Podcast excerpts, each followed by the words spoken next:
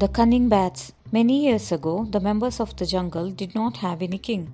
The animals said, The lion must be the king of this jungle, while the birds said, The hawk must be the king. There were many discussions and debates, but no final decision could be taken.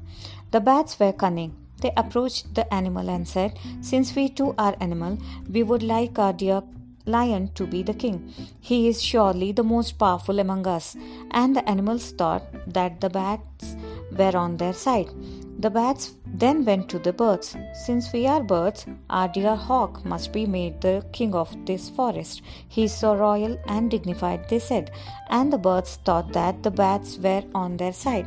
A few days went by. One day, the birds came to know that the cunning bats were not honest. They informed the animals about this. So the bats think they are clever.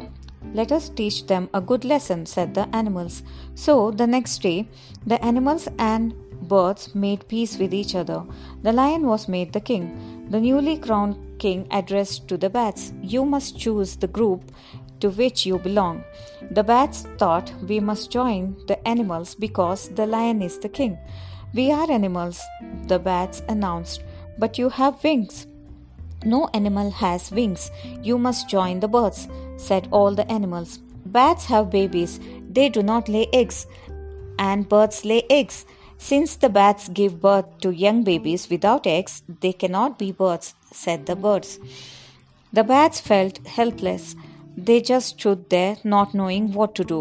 Since then, the cunning bats have been hiding during the daytime in deserted places. They come out for food only at night when others are asleep.